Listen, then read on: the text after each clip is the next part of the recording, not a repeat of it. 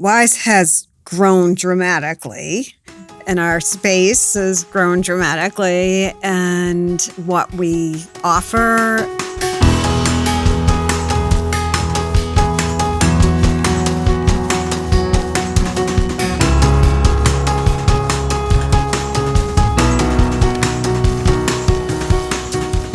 Today's conversation focuses on two amazing women who have worked with WISE for decades Lizanne Payton and Abby Tassel.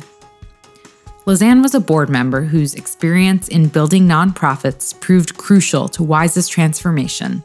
And Abby is a longtime WISE employee who started as a volunteer, worked in WISE's education program, and is now director of the groundbreaking multidisciplinary interview and training center at WISE. Both of them joined in the early to mid 1990s.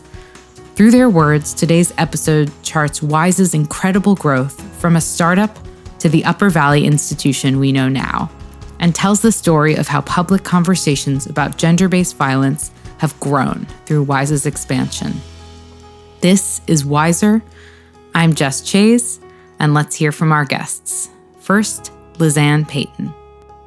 I moved to the Upper Valley in the early 1990s, and someone wonderfully reached out to me to ask if I would like to join the board. And at that point, I didn't know about WISE, and I hadn't really had any contact with uh, groups doing gender violence work, but I had worked in um, the field of mental health, um, helping with policy and networking among agencies.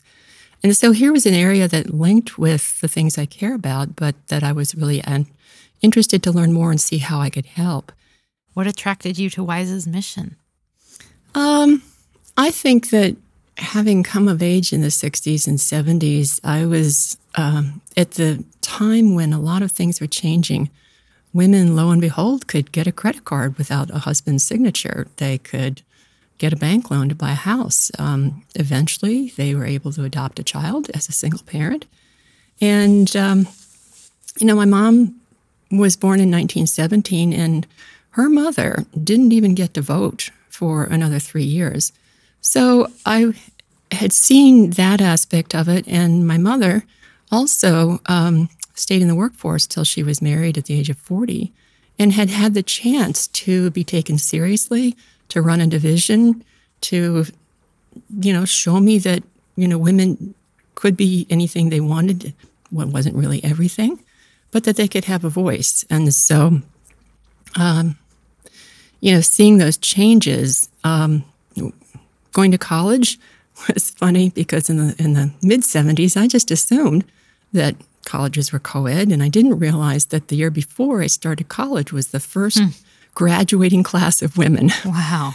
Uh, and then I saw how the college had not adapted to um, what women were looking for, which is not an entirely fraternity based college. They wanted a different kind of culture. And so seeing women who were stepping up and saying, institutions, here's how you need to adapt. Institutions, here's how it looks from a woman's perspective in what had been an all male culture. Um, those things were pretty formative for me. And uh, you know, and then in the 1970s, seeing so many nonprofits get started um, based on social missions that had really arisen, and knowing that groups like WISE said, here's an issue that shouldn't be this way, and we have a long way to go, but life should not be this way for women. And next, we'll hear from Abby. I'm Abby Tassel, and um, I have been involved with WISE in a variety of ways since 1994 when I moved to the Upper Valley, I already um, had figured out that doing work to um, support survivors and, and gender based violence was an important part of my life. And as soon as I moved here, I found out what the local organization was and gave them a call. And they said, Great, we really need someone to watch children during our Monday night support groups. And I was like, okay, that's me. I'm there. So I um, was, you know, basically playing with kids for on Monday nights for a while and started to meet more of the staff and um, and it had occurred to me early on that maybe this was something that I wanted to do as my job and career. And, um, but I wasn't quite there yet. And one of the staff members was really encouraging me to do the um, crisis line volunteer training. And so I said, yeah, sure, you know, I could do that. That makes sense. Um, so I did I did the volunteer training and started to volunteer on the crisis line and really liked it, but also I liked how we were talking about it and thinking about it and um, and I just kept thinking, you know, I, I think this is probably what I should be doing with myself, with more of my time. And um, in the next year or so, a position opened up to do the outreach and education for the organization. And I applied for the job and I got it. And so I started doing the school programs. So I was going into um, primarily high schools, and then we started to expand to the middle schools, and then we started to expand into younger grades. So first, before we get into that, I do want to I want to rewind a little bit to um, your first involvement with this type of work in Boston, and I'm curious what what attracted you to work with survivors. Um, I'm somewhat embarrassed to say at this point in my life that it was m- more than anything else that it was in my neighborhood and I heard that they were looking for volunteers. And um, my attitude at the time before I started the training was pretty much like, oh, I'm going to help those poor people who are having those horrible experiences.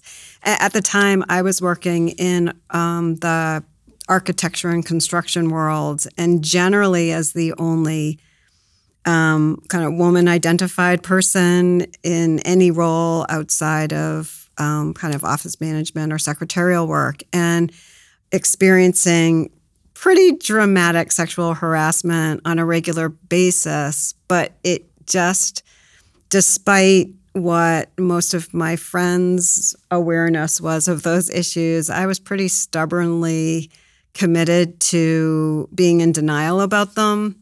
Hmm. And um, when I started the training at the um, the shelter program, it was in Chelsea, Mass. It was called Harbor Me. It's since has shifted a little bit, but um, I it was the first time that I sat in a room with people who were really talking about sexism in a way that connected with me. And so I started to realize the, um, you know, how male supremacy and sexism was impacting me and in my present world in my life and the work that I was doing that I really loved, but how I had to navigate that world incredibly carefully every day in order to keep myself safe and to keep my job. Um, and also, I started to think about how actual gender based violence had, you know, personally impacted me and had impacted the other people in the training. And so, um, as often happens in the WISE trainings as well, you know, you just, there's a bond with the people that you go through that process with. And I, um, I really bonded with a number of the women that were in the training.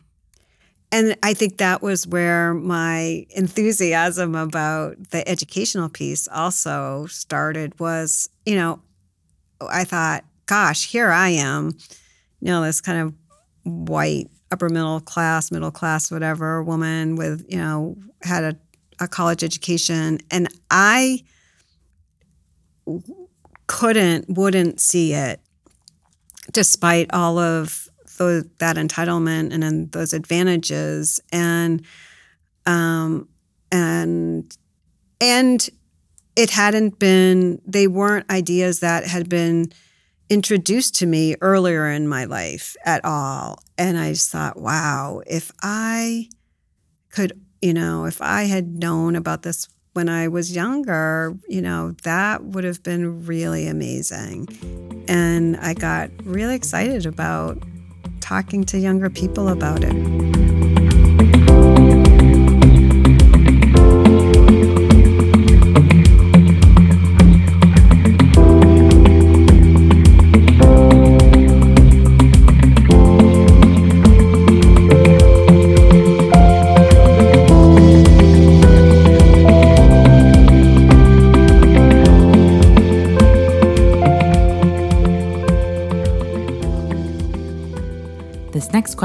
Is for Lizanne. So, when you arrived in the early 90s, what did WISE look like? Well, that's a great story of WISE's development. When I arrived, it was a very small organization. I think it might have only had five staff. Uh, Nancy Frost, the director, had been very much uh, in the grassroots movement, the consensus decision making movement.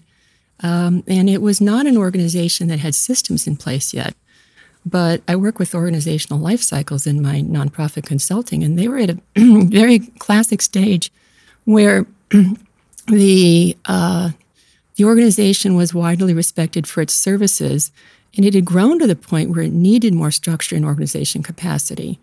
And it was a turning point right there when they started looking for board members who had more governance and systems kinds of skills and perspectives. It was a time when they were realizing the need to build the infrastructure and taking that seriously.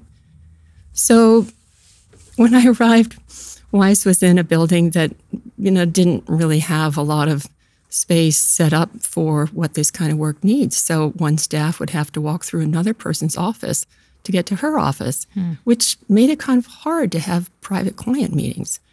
Um, it was furnished with donated furniture, which made sense for a small organization. But it said to itself, you know, women coming here have been through a very tough time and they deserve a nice couch. And we just haven't had the money to do those things, but we need to step it up. So, in those times in the mid 90s, Wise was doing things like um, setting up a fundraising committee, which it had never had before. It was beginning to ask board members to help develop those resources. Um, it was getting its education programs going. It was deciding that maybe it was time to look for new office space, but maybe there wasn't the money yet. But a real commitment to upgrading the professional image and the professional functioning of the organization. One of the programs Lizanne mentioned is WISE's Prevention Education Program. So while Lizanne was working with the board, Abby was collaborating to build WISE's education program and expand its presence in the schools. Yeah, I was, I believe, the second person in that position. And um, the first person's name was also Abby, and which made it really easy because when schools were calling and asking for Abby, then they were going to get the second Abby, but they didn't necessarily know. Mm-hmm. And um, I think, you know, from my personal perspective, I was like, oh, you know, if we can just get out there and kind of help people understand this, then it's not going to happen anymore. Like I, I, I, was very naive at the beginning about um, what it was really going to take for us to um, kind of end the violence, and um, and I was feeling as though it was incredibly important. I was very committed to it myself, and um, and what I, I was seeing at the time was that there was an enthusiasm in the education community, certainly for the information. I can remember this one woman who's just pop, popping into my head at Lebanon High School who was um, you know, listening to these kind of feminist punk rock groups and was, you know, really excited to see me in her classroom because she could, she was making those connections for herself.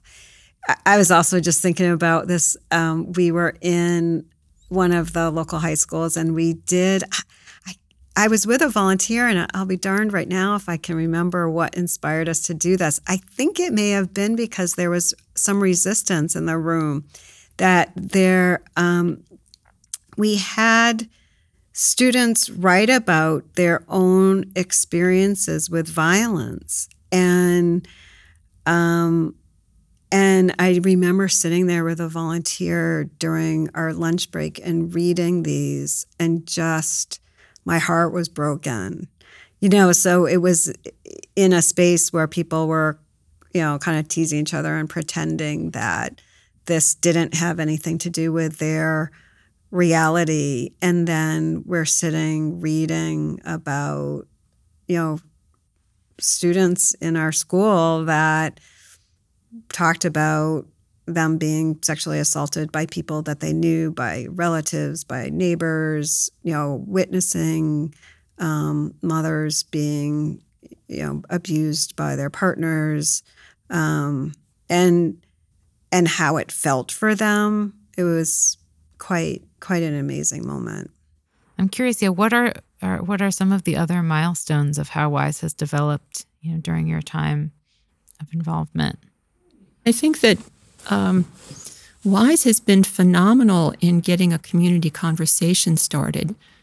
I'll just give an example. There was um, there was a lunch with uh, an author who was in town to speak on a book that he'd written, and another speaker who came. Um, both were men, and one of them said, "So here's how I start my talks in the community."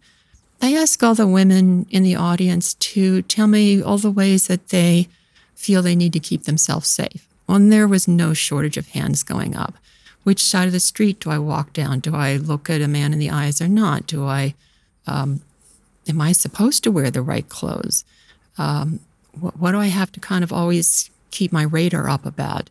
What do I do if I'm in a situation where somebody is um, pushing unwanted attention on me. And I have to be thinking about those things all the time. I have to think about that for my daughter. I have to have those conversations with my daughter. That's what it feels like to feel you're not really safe. I had an incident when I was 13 that um, I was walking home from a bus stop uh, to my house, which was maybe two tenths of a mile. And on the way, uh, there was a construction crew stopping for lunch and they started whistling and catcalling. I didn't know what it meant. I was scared. Why should I have to be scared walking down the street?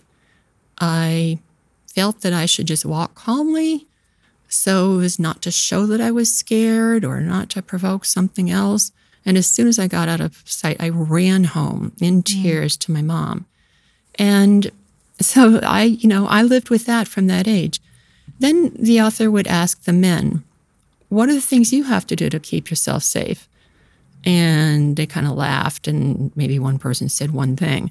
And to see the men stunned at the length of the women's um, list made some of them really uncomfortable and shocked and crying that I had no idea my wife, my daughter, my friend had to do that. I didn't know that's what their life was like.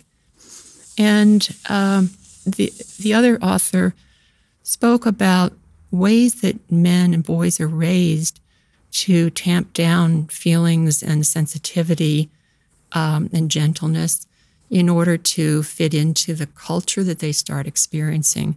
And I know that uh, there's been a great documentary talking to boys in about fifth or sixth grade, and they describe a sudden transition of having having to hide part of themselves, and that that then um, supports or enables um, the perpetuation of behaviors. Well, what does it mean to be a man? You know, don't throw like a girl.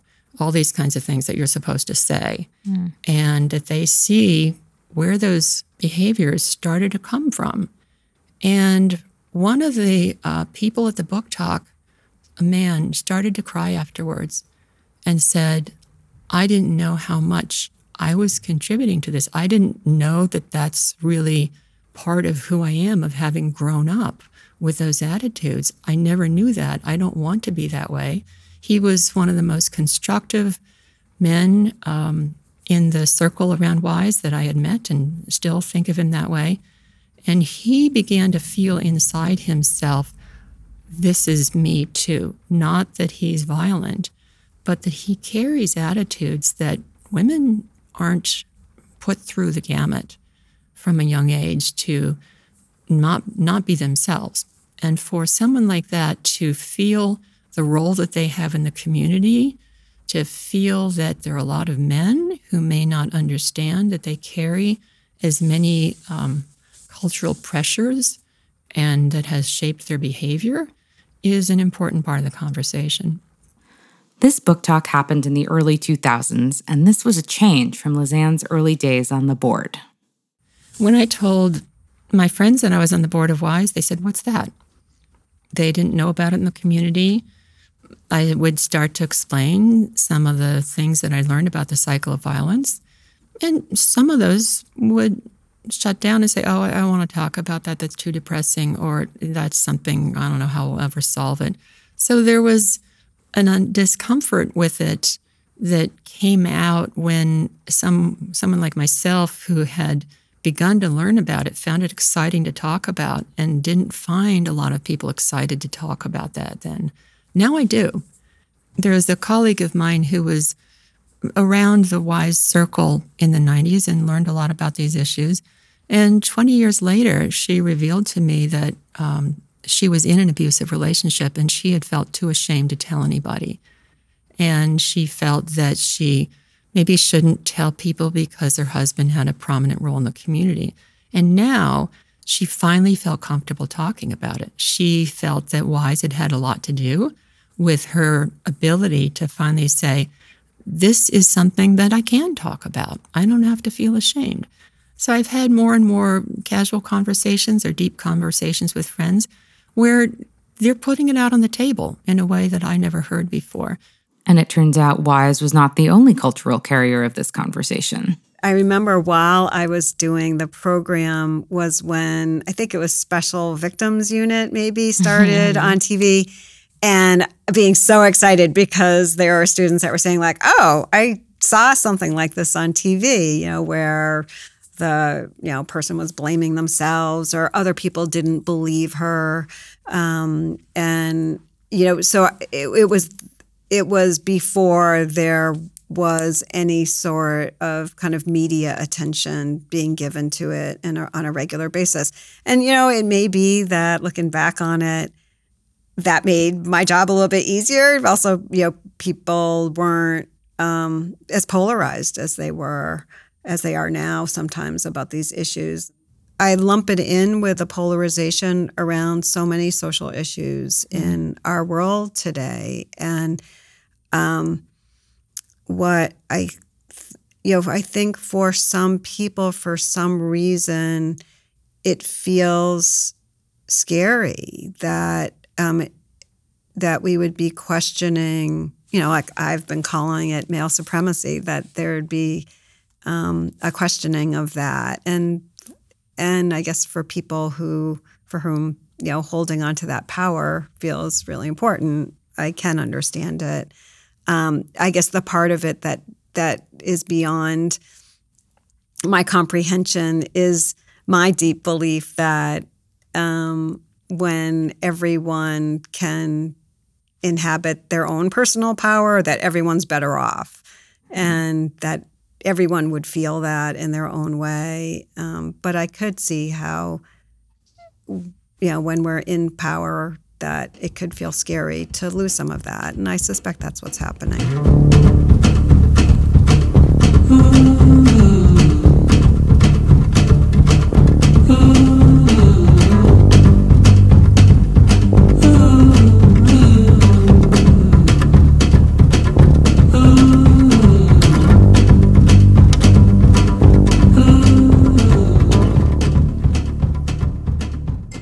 One of the other ways that WISE has seen the complexity of systems that it could be part of when in the past people might say, oh, well, we do this service and they do that service, and so why would we talk to each other?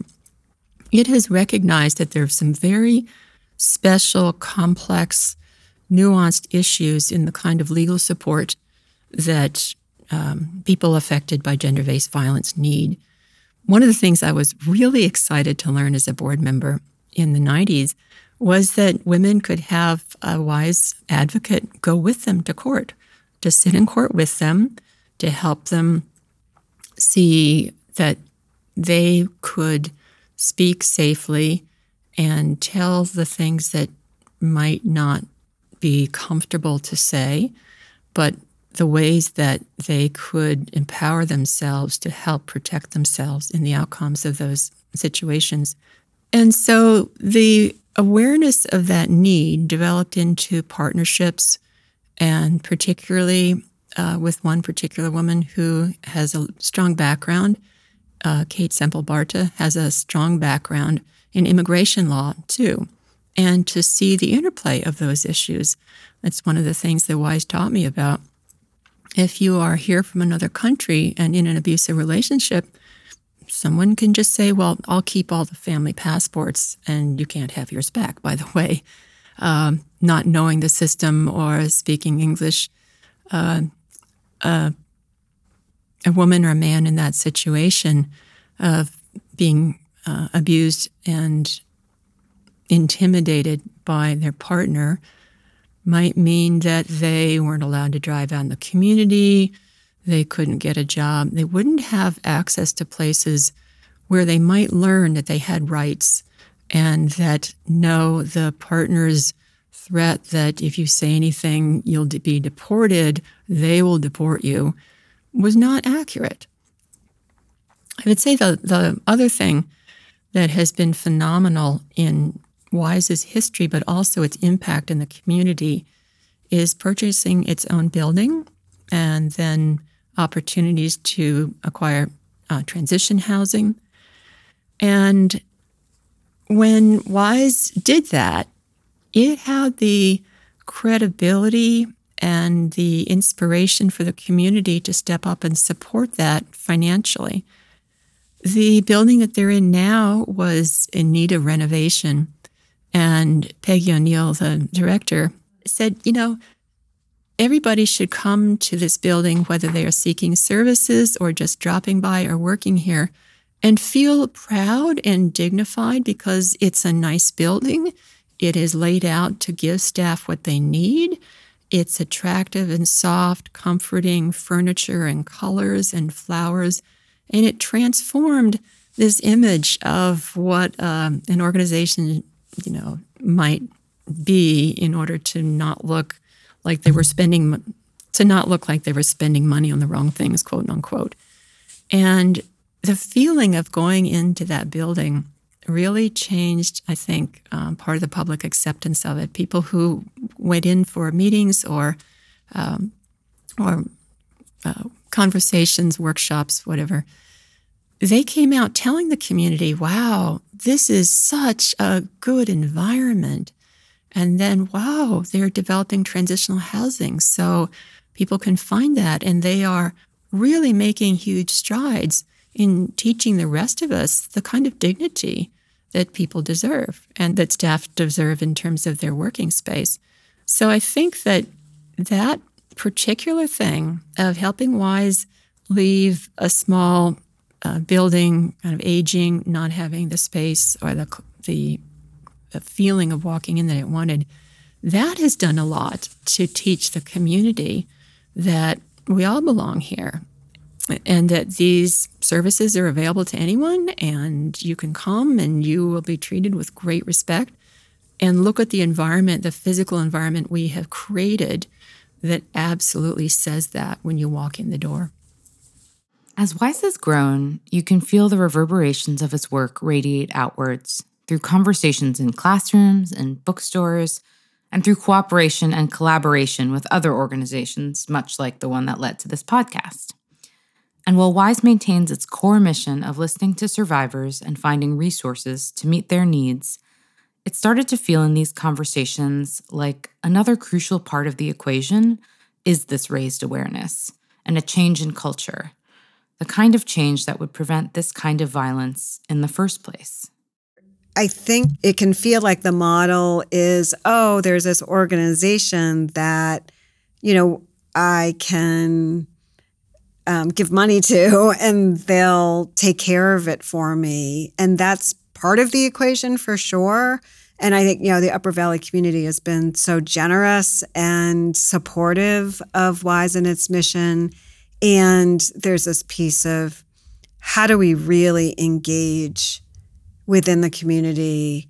And how do we make sure that as many people as possible understand this in ways that um, make sure that they don't fall into some of the traps of believing in the myths that are out there so that um, you know all, the violence itself will end but also so that the systems that are in place can actually function. You know we have a, a criminal legal system that depends on people in the community being knowledgeable and educated enough about the issues that they'll be able to understand what it is that they're seeing if they're jurors. And um and we're not quite there yet i would say.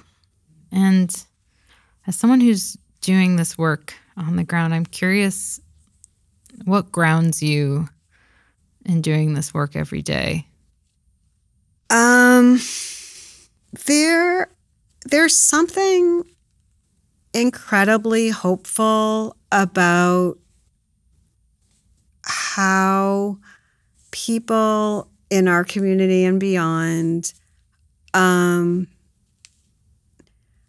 their determination both as activists and as survivors and as activist survivors and um, and the people that I work with on a daily basis in the systems that are trying to support them and hold other people accountable. And um, I think the the dedication and the open heartedness of all of these different people and how it's it's kind of okay to not know everything, but that it's worth it to try. And that if we don't try, then that's a problem. And so, you know, I think there are moments that I feel like, oh, you know, someone else can do this better than me, or, you know, maybe I've done enough already. And then you just go like, no, there's so much more to do. And it takes people just getting up in the morning and trying and that and trying together and yeah that's kind of all it is and so there's there's just something that feels deeply meaningful for me in that that I get to get up and um, you know sometimes get really frustrated and sometimes feel really overwhelmed, but know that, you know, I'm just a person who's trying, and that's what all of us hopefully are doing. And that um, is all we can do. And so it sort of has to be enough. And it, it really, in some ways, is enough, I guess. I think that the ability for WISE to lead the development and co lead the development of community culture so that that's what young people in this community experience uh, from home, from going to school, that they grow up like this too. I've seen a parallel to that with uh, my kids growing up thinking, well, why wouldn't I want to look for organic produce? Why wouldn't I want to have relationship with local farmers? Isn't that just the way it is? and growing up in a community that says, well, that's just the way our community is, and taking those values elsewhere in their lives and inspiring others to uh, disperse it into other communities is a tremendous direction that I see WISE going and able to really achieve big things. Action, reaction, stay with it. Thank you for joining us for episode three of Wiser. We'll be taking a break next week, but back on Thursday, February 17th.